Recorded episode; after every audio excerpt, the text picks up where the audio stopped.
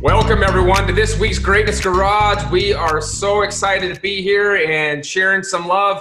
Um, we are excited. We got Jim here. We're ready to talk about some, just dig in some tough stuff. And this one, the question this week is, is about loci of control, controlling what you can. How do we deal with, how do we get through this? So, Jim, welcome in. How have we been doing this week? Very good. Struggling along just like everybody else, you know, looking for solutions to uh, big problems. Hey, I love it. I love it. So, the problem statement we came up with today was what can you control in chaos? You know, like that's the we're all struggling, looking for some semblance of control, of, of trying to see what everything's going. There's people out there predicting what's going to happen, right? It's going to be a V recovery, it's going to be a U recovery, it's going to be a W recovery.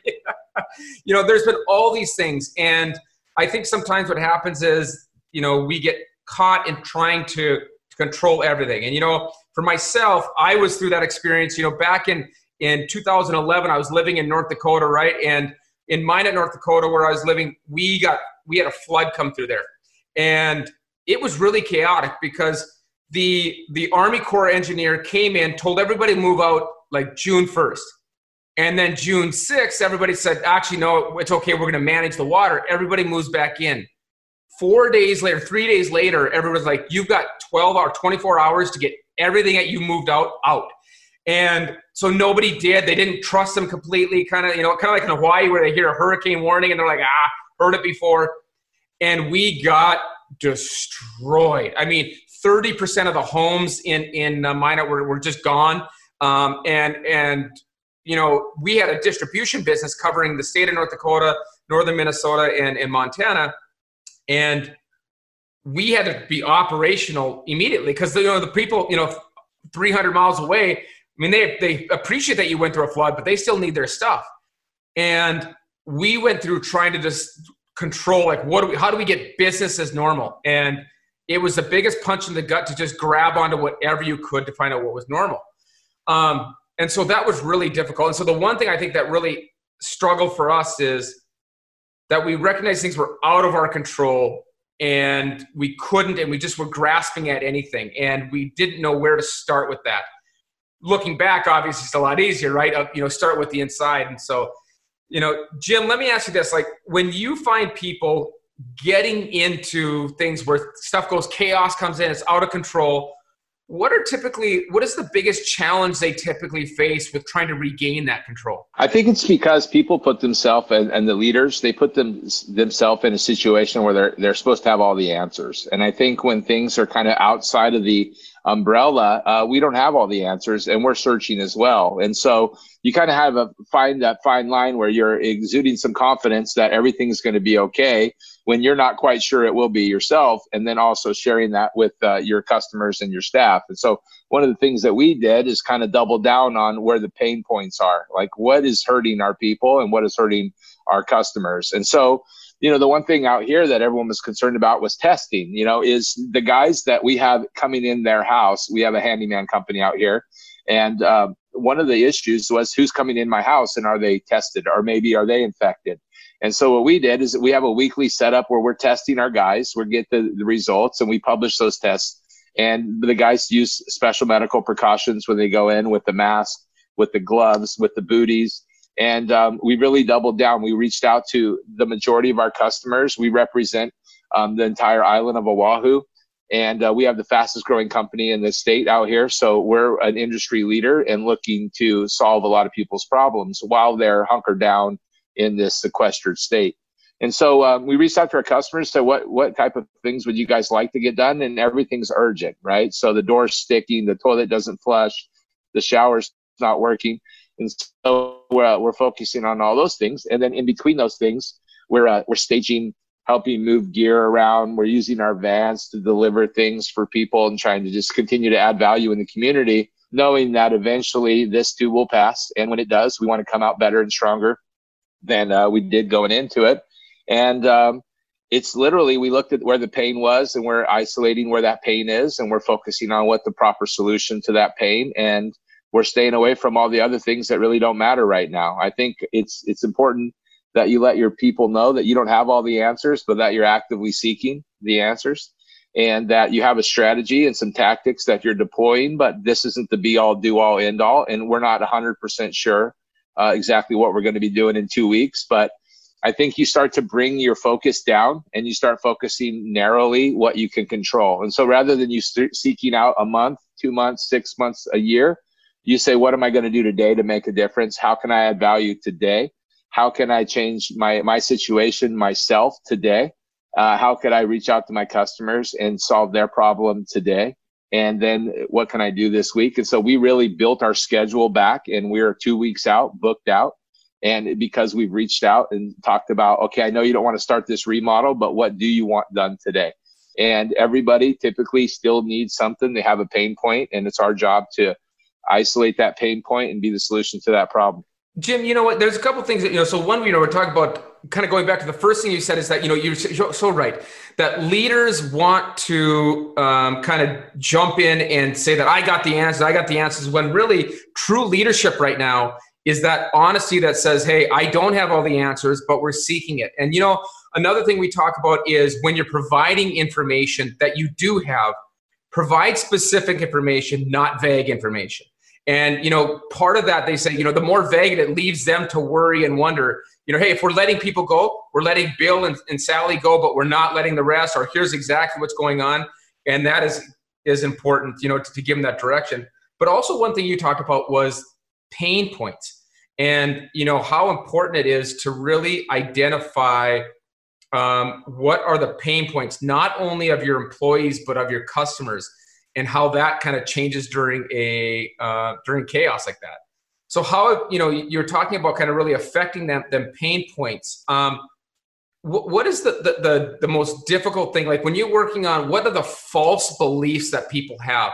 Whether either in the company or external or that you know you face that, that you know what are some of them things that make it difficult to actually deal with the issue? Because they have all this other stuff going on I think they don't measure what matters. I think they have in their mind what matters most is because it's what causes them the most pain.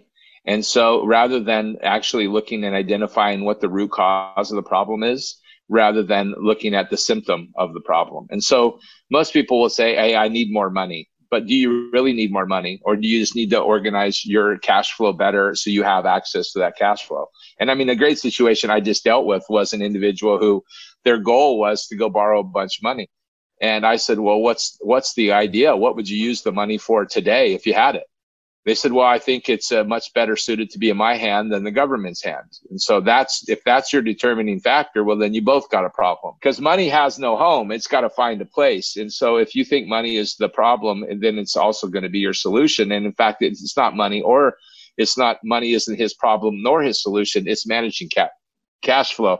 So what he tried to do, excuse me, is pay his payables as they present themselves and then he's always getting aged on his receivable. So it's happening right and left, right? Someone sends a bill in, the bill arrives on the 13th, he pays it. He doesn't batch it and put it out, and it'll get you paid next time, ne- next month. Comes in on 13th, pays you on the 14th. Well, it's not even due till the 13th of the next month. And so what he's doing is he's just taking his cash flow down to nothing.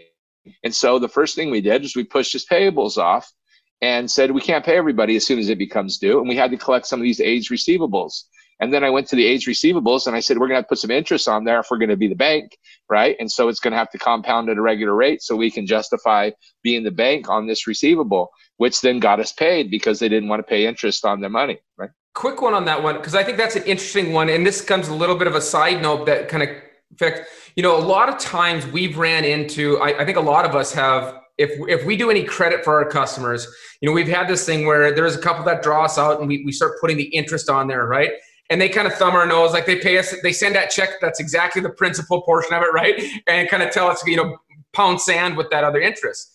You know, what you know, looking at that, uh, you know, we've had everything from, you know, do you just do you drop the customer? Do you just kind of just write it off?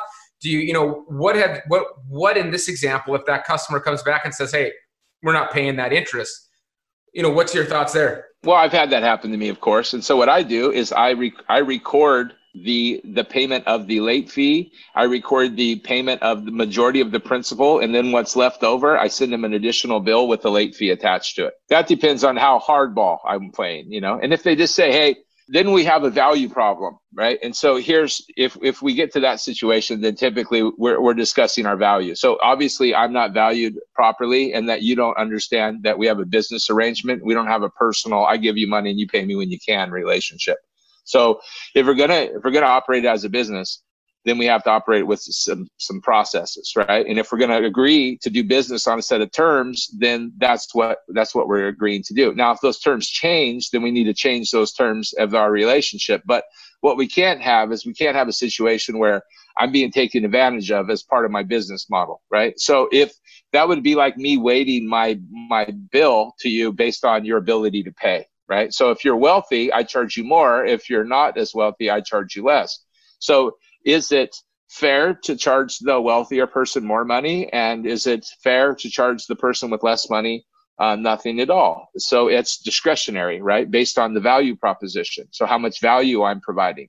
And so when people discount your value in the consultants it happens quite often where they come to you with this big problem you solve their problem they go away they make a bunch of money with uh, with your solution they pay your bill, you're fine, they're fine, and then they come back and they say, hey, oh by the way, um, I didn't want to retain your services. I just wanted to use you as a stopgap to solve my problem, but I have another problem. And you know as well as I do, we'll say, well, you'll continue to have these problems as you continue to grow because this is what presents itself, and that's why you need a coach. And so it's through that process where you're actually explaining to them the benefits of a coach and a lot of our benefit that we provide is we have a different perspective. We have a different point of view that they don't currently enjoy because they're in the fight and we're working on the fight. So they're in it, we're working on it. And so our perspective is a lot different. So I think back to the to the control, I'll touch on that one second. It's really about it, communicating properly to your clients, to your customers, and to your employees, right? So if you communicate your message properly and then they just blow you off and say, we're not paying you for any number of reasons, then you have a problem with your relationship with your client, right?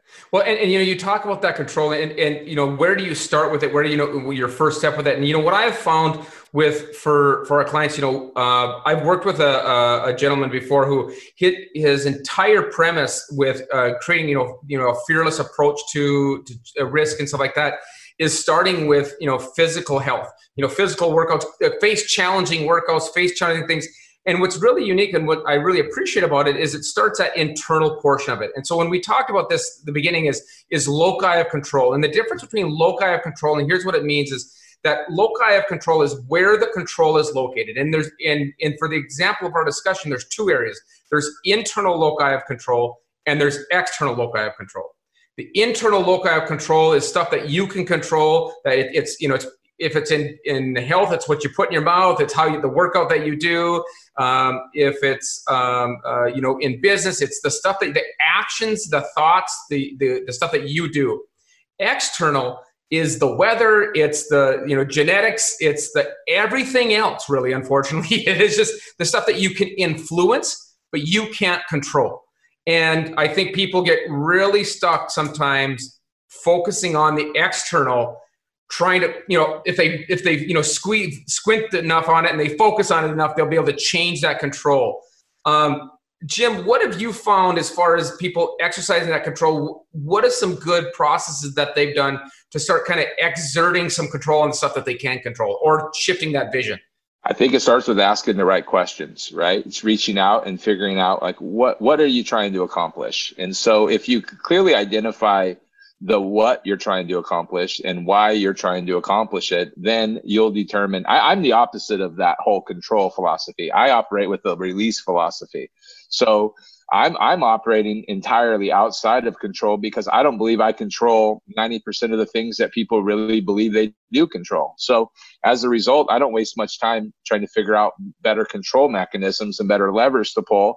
I just develop a more meaningful relationship that is completely objective based we manage by objectives. We set targets. We don't discuss uh, some of these outside things. Like, for example, we have a lot of people discussing this uh, COVID 19. And in our in our conversations that we're had in the last few days, we haven't brought it up. It just is what it is. We do not have the ability to dictate anything that happens with it. We only have the ability to dictate what we can control. And what we can control is our communication with our customer, Um, we can control our our feelings about the situation and understand that we're built for this. Difficult times produce great results, and we will go through this just like everything else. And we're uh, focusing more on strength and knowledge about what we're working on, less on hope and prayers and dreams and all these other things, and really getting internal and looking at the systems and processes that matter most. We're measuring what matters. We're identifying what is the biggest indicator of our projections. So, what move do we have to make to hit those targets? And uh, we're taking positive steps day by day to achieve those goals. Absolutely. So that that is that that focus on the actions, right? Focus on the action, and then you say kind of what levers do you press and pull? You know, that's one thing I think internally. You know, as, as we're looking at our businesses, you know, looking at what I think unfortunately they say, well, yeah, we need to right, right levers, but they haven't done an audit about what are your right levers. You know, what are the levers that are even available inside your business for you to push? You know, if you think if you think the market conditions are a lever for you to push, you're wrong. you know, whether it's COVID or it's a new competitor, um, that's not a lever for you to push. There's internal levers. Sure, I completely agree with you. And it's looking inward, right? I mean, are you the solution to your problem?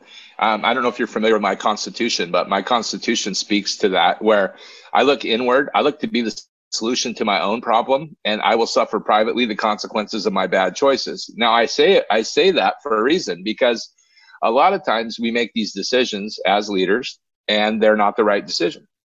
So there's consequences associated with you making the wrong decision. And right now, I, I feel that because uh, even our president and they're all making their decisions based on social pressure, based on what somebody's going to think of them, based on what somebody is going to say about them, write about them, and they're looking for this alignment principle that this that just does not exist at our level. It just does not. And here's why. Um, you're a leader for a reason. And with that comes a certain level of responsibility. And with that responsibility comes a certain amount of, of thick skin required for you to make decisions. And if you're going to make policy decisions that have far reaching uh, consequences, there are going to be some people that do not agree with you. And that's fine because you need that. Steel sharpens steel. You need that conscious debate. You need that disagreement. You need that person to ask those difficult questions. And it's through that vetting process and you you're reaffirming your own belief system right? And so if you're going to go out and be leader of the free world you're going to have to have some thick skin and you're going to have to have an actionable game plan that you can stand behind even right or wrong. And what we're finding is the abdication of that leadership is going to i am deferring every decision to um, so-called experts right? So rather than you doing your own research and you asking lots of questions and you working real hard to get the right intel, you're deferring to an expert. So then when the expert um, says something you don't agree with, you can align with your popular base and you can say, hey, I agree with you guys. Maybe we should do this. And subsequently, I'm speaking about opening up the country, right? Like this whole question on um, it's going to be the most difficult decision I ever make. It's going to be the largest decision I ever make. Well, the decision's not going to be made by you the decision is going to be made by the virus, and the virus doesn't listen to anybody. And so, based on professionals that are making educated decisions on their modeling, and they may all be wrong. That's okay too. That's the problem. Is is people don't want to discuss. I mean, when you're wrong, I've been wrong. I'll give you an example of being wrong. When we first got involved in the handyman space, we had to first figure out what we weren't, not what we were. We knew what we wanted to be, but we weren't. We weren't. And so here's what we don't do we don't do landscaping because we're not landscapers. We're terrible at that. We don't do house cleaning. We're terrible. If you want to ever have a terrible house cleaning job, hire a bunch of veterans, right? They they did terrible job. But I mean, it's not that they couldn't do it. It's just we were ineffective at it, and we had to we had to be honest with ourselves. And I think at this time, uh, right now, we need to be honest with ourselves. We need to ask ourselves the difficult question. And I think now is the time to be introspective. Look at your model. Look at your business and say, you know, what am I doing right? What am I doing wrong? And what could I eliminate today to make my life easier? And what could I double down on today to make my life better? And make those difficult decisions while we're slow rather than waiting until you're holding the throttle wide open and then trying to pivot. Well, and, and you know, one of the things that you talked about that really is so powerful is what gets in our way so often is we talk about that external, you know, like reaching on those external controls, but the victim perspective that it's that life is happening to me versus for me. And you know there, there's a different source of empowerment like you know where where is the source of the power? Is it internal flowing out or is it external that i have to be given it? And i think you're right by, by that perspective it, really uh, can be difficult. And if you allow yourself to be the victim right and you feel that that victim mentality you're going to uh, shy away from those really difficult conversations that are the most important things. You know with my management team, one of the things that was extremely important for me, and I, with all my clients, I say, make sure you're not surrounded by yes people.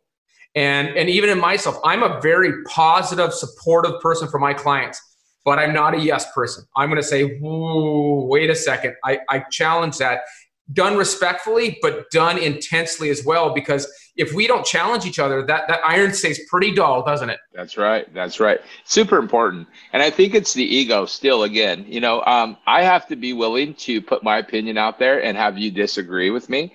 Um, if I'm not willing to do that, then I really don't stand behind my belief system. And it's vice versa. Would you put your, this is what I believe, this is based on my experience and my understanding, this is the best course of action.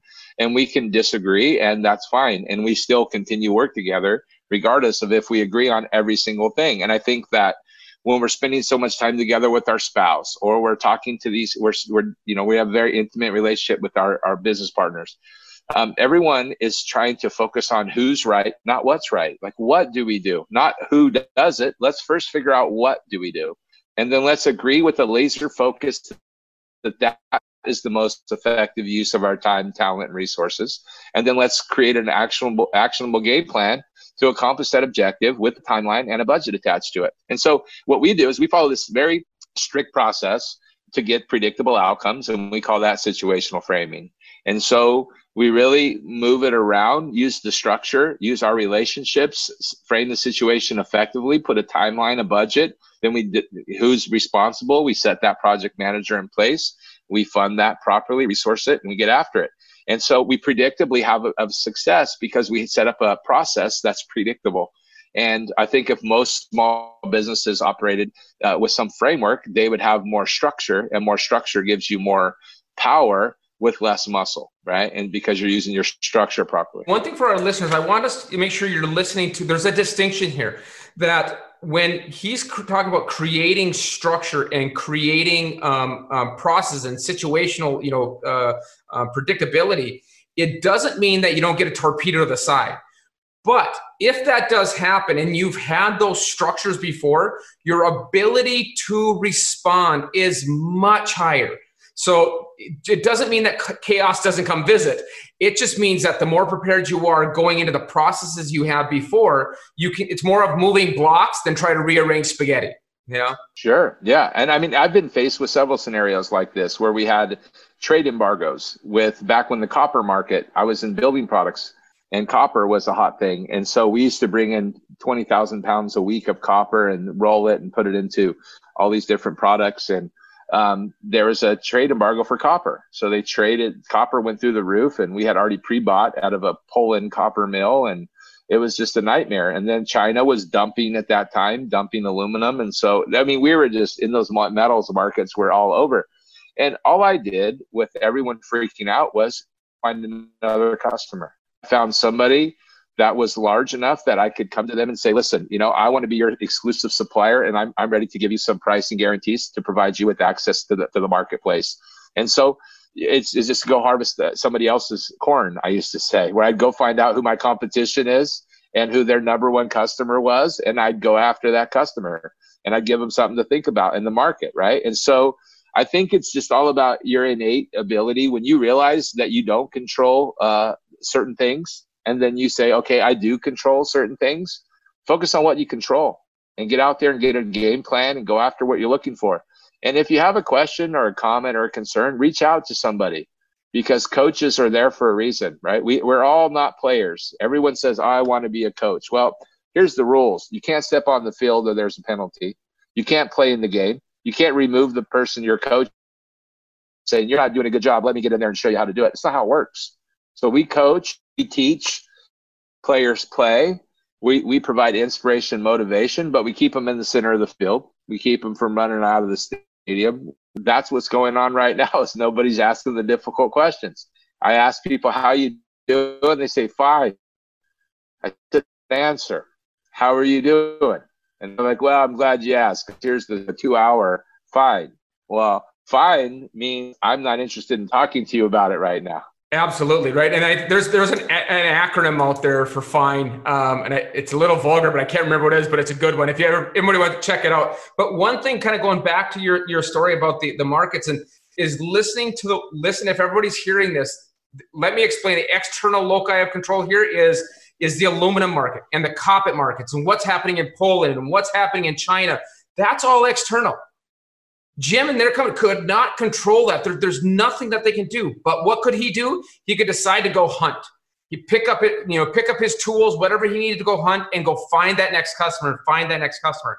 And that is so much the reason that people come out looking just like a like a, a dove coming out of chaos because they ignored all that external noise and did what they did. Now, it doesn't mean that you aren't perceiving and understanding threats to you but it means that your focus is on what you can do and really putting the energy there. I also think, you know, people are looking for money though, Brad. Everyone's like, if I just had money. And what they don't understand is the largest clients we ever land are because we get off our ass and we go find them and talk to them. And one of the things that I've used is not just say, here's all the great things I can do for you, Mr. Customer. It's that's not the, always the case. I I've also reached out to customers and say, hey, I have a problem. Maybe you can help me solve it right? And they'll say, "What can I do for you?" I said, "Well, you're in luck. Uh, you're you're a gutter company, and I sell gutter material, right? And so I'm looking to uh, figure out why we haven't crossed paths because obviously, if you're the biggest and best in the market, and I provide the same product that you guys sell, why aren't we doing business?" And they'll say, "Well, I got great price support with your competition." Say, okay, other than price support, is there anything else that they do for you that's magical? Because I'd really love to do business with you. And I'm not here to tell you they're a terrible company. And I'm not here to tell you negative things about their company. They're a great company and it's obvious. You guys have done business for 20 years. But what I'm here to do is say if there's some other area, maybe there's an area they don't support you very well. If I could just get a small piece of that business, we could start there. And if things work out, then you would agree to give me another opportunity to earn more of your business. How's that sound? Just the building of that relationship, right? You know just just building it. And, and i think too many i think there's um, a challenge out there when you hear some of the people talking about this um, you know this this this high skies that the earning part going through that and, and really going to being able to do that because that leads to the really um, um, geometric expansion that's available is, is really understanding and, and putting that foundation of trust you know? And you know we talk about control. That's one thing you can definitely do right is you know going in there one of the things i always say is this um, there's a kind of a cool technique that says um, i want you to to think about um, the best time you ever had with your best friend your spouse or your children right? You think about that. So everybody out you know out in uh, uh, internet land think about one of the best time. And at the same time as you're thinking i want you to see it. I want you to smell it. I want you to be like you're there playing with your kids or doing whatever that is. And i want you to count to 10 and you're going to find that the mind just can't do both focuses. And so what you choose to focus on will create clarity there and it'll, it'll fuzz out the other stuff. It doesn't mean it's not there, but it will fuzz it out and allow your mind and your subconscious to process it what it does very efficiently. And you know that's one of the things about focusing on in, you know what you can control, what is the most important, what is in your purview. A lot of times it takes care of a lot of those other issues you know? And um, so so jim what are some other techniques that you've used? You know you've gone through some of them already but is there anything else that you've you know found that really helps people kind of just focus in on on, on just kind of kind of putting that other stuff out of the out of their focus? Yeah. I, I i ask a question you know what what one thing if done today could make the biggest improvement in the shortest amount of time? So what one thing if i do it today could could create the biggest improvement in the shortest amount of time and so I do that every day. And so today um, I ask myself that question, right? Like what one thing, if done today, could make the biggest improvement in the shortest amount of time?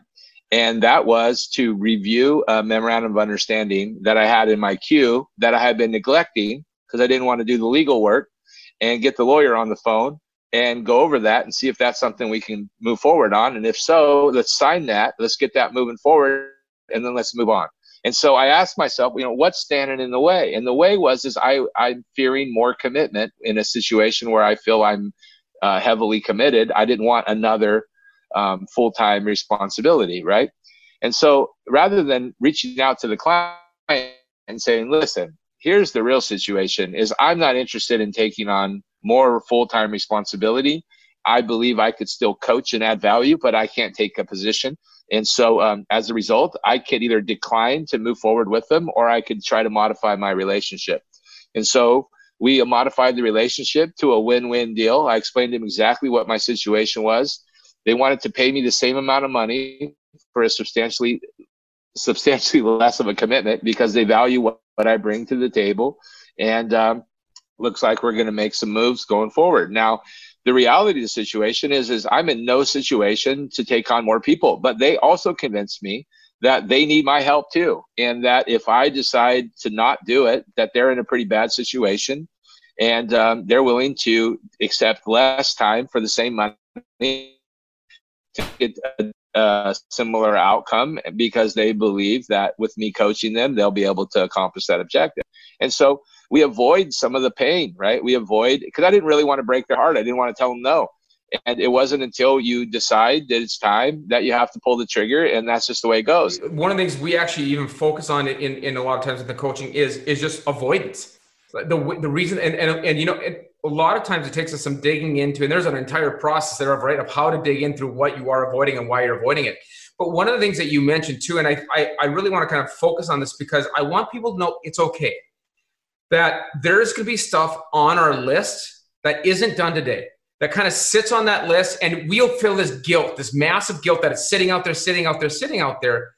But if you have a process that you are in control of that you are and, and for me i love for some reason i love the, the three. Like I, three is a big number that i use and so i use each day picking three things that you can do. And if there if that list if it doesn't rise you look at that list of 30 things whatever that is if it doesn't rise to that level of three, or in your example, that one thing, be okay with leaving it on the list. Let, let it sit out in the fuzz and focus on that one thing or three things that you want to do for today and really create value there. And if you get done by by nine in the morning, go back to your list. But you know, don't judge yourself for what you have on there. And and sometimes that can can reduce that that avoidance energy that we have and that judgment that we create on ourselves, right? Sure. But I, I used to do three. I mean, I used to do that. I mean, I was probably taught the same technique and I failed miserably. And I literally beat the piss out of myself every day because I couldn't uh, accomplish those objectives. And the person at the time was coaching me says, Mr. Ambition. That's what he used to call me, you know, that you set these lofty goals, you set yourself up for failure, then you beat the piss out of yourself because you don't achieve it, right? So why don't you tone it down and let's just be real with ourselves. Can you commit to me life or death signed in blood to the death, you're going to get this one thing done every single day. And I said, I can commit to one thing. He says, well, then commit to it and stick to it, right? Quit lying to yourself. Quit convincing yourself that you're more capable than you really are. Go look in the mirror. You're normal. You're just like everybody. You have fears. Yes. You have the same concerns. Yes. You're freaked out. Yes. You think the world. Yes. I felt all those things. But it's the the courage to continue it's overcoming those fears is make you get out in the marketplace and take some risks. And effectively being an entrepreneur is man- managing risk. You're managing risk in relationships. That's the game. Yeah and one thing you know i want to really just speak to what you were just saying and there's a there's a really um really kind of cool dance that's going on here. So one of the things is uh differences between jim and i I am a you know very uh, structured detail. I'm an analytic in that way. It, it, Jim is kind of that that uh, you know big entrepreneur, and he, like you said, he he doesn't like control. He's he lets it go, and I'm about you know about you know detailing out and predicting and strategy. And so in the ways that we work together, for him, um, when he looked at the um, um, the agreement, he might have said his one thing for today is the agreement if your mind thinks in a way like mine, where it might have been um, read through the, the agreement, um, call the person back, like it, just understand there can be differences. That so be a bit able to adjust. If if your if your mind thinks in those big you know uh, uh, scales like that, then it, you're right. Make sure it's one a day, or else otherwise you're going to choke on it. And I think that right there, you just said it too, though. But being okay to recognize that you can't you can't choke on that. You know, we I talk about that with people with leaders, right? Think about this when you're guiding your people. If you're asked, if you're giving people, you know, setting your expectations for them to complete in a day or a week, and they're never getting them all done, perhaps you need to adjust where your expectations are. Um, potentially or get another person but if you've got somebody who's working it might be where your expectations are and allowing them to grow you know so. 100% i think that that's one of the things that you provide is your very x's and o's. You're you're the greatest coach for somebody that loves that x's and o's mentality right? So everything is a system. And here's a series of processes. These processes come together. They make this system this system repeated over a period of time with slight modifications get this predictable outcome. And that gives all eh, a lot of fuzzy, little warm and fuzzy relationship. Everyone feels real good about that. Where I'm of value is when that doesn't work. Okay. When you do everything right, you got the money you need, you got the talent you need, you got the resources you need, your resourcefulness, you're using everything, and it's just not correct. What's the problem? Right. And so a lot of times I get into the model after, like, my main work is done after the money's been given, after you've already submitted the business plan and the investor is freaking out. Here's how I get my work. Investor calls a lawyer. Lawyer calls a fixer, me, says, Hey, my guy invested $18 million in this company. These are the controls that he had in place. He's not getting proper feedback. He doesn't think they're going to succeed. He wants to know what's going to happen with his money. And they need you to go in and figure that out. So when I show up, I'm not well received. I'm not well liked, and I'm representing the bank typically, and they don't like that until they find out that my job is to make sure they succeed so that the bank can get their money back, right? That's my own goal. So when I start breaking down uh, what the real root cause of the problem is, is the root cause of the problem is, is they're sticking to a business plan that isn't appropriate for the scenario. So they're operating with the proper tactics and strategies, just someone moved their cheese, right? And so now they uh, they don't know they don't know how to how to pivot. They don't know how to change what was uh, prescribed by their consultant, by their their uh, executives, and so it's like, okay, you're doing everything right. Your mode of transportation, you're in a Prius, you're heading down I five, you're at the highest efficiencies, but your destination is New York, so you're going the wrong direction, even though your mode of travel is very. But you're going like hell. going like hell, yeah, and you're not burning a lot of fuel. Well, and and you know what? One thing's really kind of cool here is is you know if we're listening to, to, to, where Jim is is is talking here, and it's the beauty that there's so many different coaches have different perspectives out there. What's really cool is this. His background is, is a really interesting background in, in, in paramedics and dealing with stuff that all of a sudden, like you said, goes awry, and all of a sudden, where's that that fix? And it's funny with a lot of the clients that I attract, they are creative, big thinkers, and they've got the creative and the big. They need they need the structure though to allow them to build. And so we each have different parts of companies or different phases and different perspectives. And so that's what the beauty is. And so if if you're out there looking for a coach, understand that there's different coaches out there and find the one that fits you and that one that you can you know trust is the big thing, right? Like as long as you could trust them, they'll at least be honest with you enough to say, hey, hey, this is where I stop or this is what I don't do here's somebody else to talk to, right? You know, so yeah, I do. I do that. I mean, I do that. I do not hesitate. Well, I always say like a doctor, right? You can't be a doctor. Everyone's an MD, great, but you might have cancer. Well, that that hospitalist can't help you. You might ha- need an oncologist. You may have a lung problem. You need a pulmonologist. And so, like with you, when I get into a situation where somebody is really requiring structure, they need X's and O's, they need somebody who can like clean up their mess and really lay them out before I'm really effective. Um, I would pivot to you and say, you got to talk to my buddy Brad. This is the guy. This is what he does, and he'll get you this far. When you're there, then reach back out and see if I can help you. But I think because we have this scarcity market, everyone's trying to be so concerned about, well, I don't want to lose a customer to Brad. And I'm like, the opposite, where there is so many failing, struggling small businesses. Me and you could provide as much value as we can 23 hours a day, and there's still not enough of us to go around. We need more people in the space providing value regardless of the cost. Yeah, and and you know what, and that comes down, you know, as we're kind of closing out here, I think that's a big thing to say is like, how do we, you know, how do we find control by serving?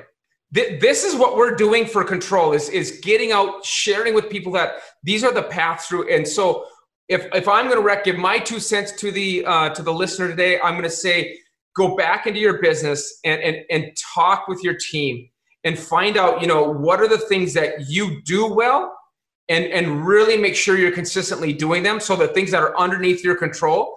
The other thing is is is for yourself because if if if you don't take care of yourself and do some self care, you're going to be in trouble. So find out what you can do to to to um, to find control in your world that is underneath that loci. And I think those two things, um, really just asking internally, and then letting the a third thing would be letting the other stuff go into the fuzz. That would be my three, you know, kind of guides because you know I, love the, the rule of three, right? But um, so that would be mine. Jim, what what would yours be for the listener? I would be asked that question. You know, what one decision, if made today, could bring you the largest improvement in the shortest amount of time? That question. Find the answer to that question, ask your staff that question, and, and practice active listening. Listen to what they have to say. You're going to find all the answers. I'm telling you. The, the the people that you work with, the people that are surrounded with, those people, they have some answers. They may have some questions too, but they definitely have some answers. So I'd say look inward to be the solution to your problem first ask yourself that difficult question. And when you get the answer, don't hesitate to act on it. That is awesome. Well, everyone, hey, I think you got to listen in on a great conversation today. I hope you got some amazing nuggets on it. Um, on uh, the, the, next uh, podcast we're having, we're going to actually have a client live on here, and we're going to be able to work with them and kind of pull apart some of the challenges that they have. Instead of instead of picking on each other, we get to pick on someone else. So it should be a lot of fun. We're so excited to see you, and we'll see you next time, everyone. Bye bye. Thank you.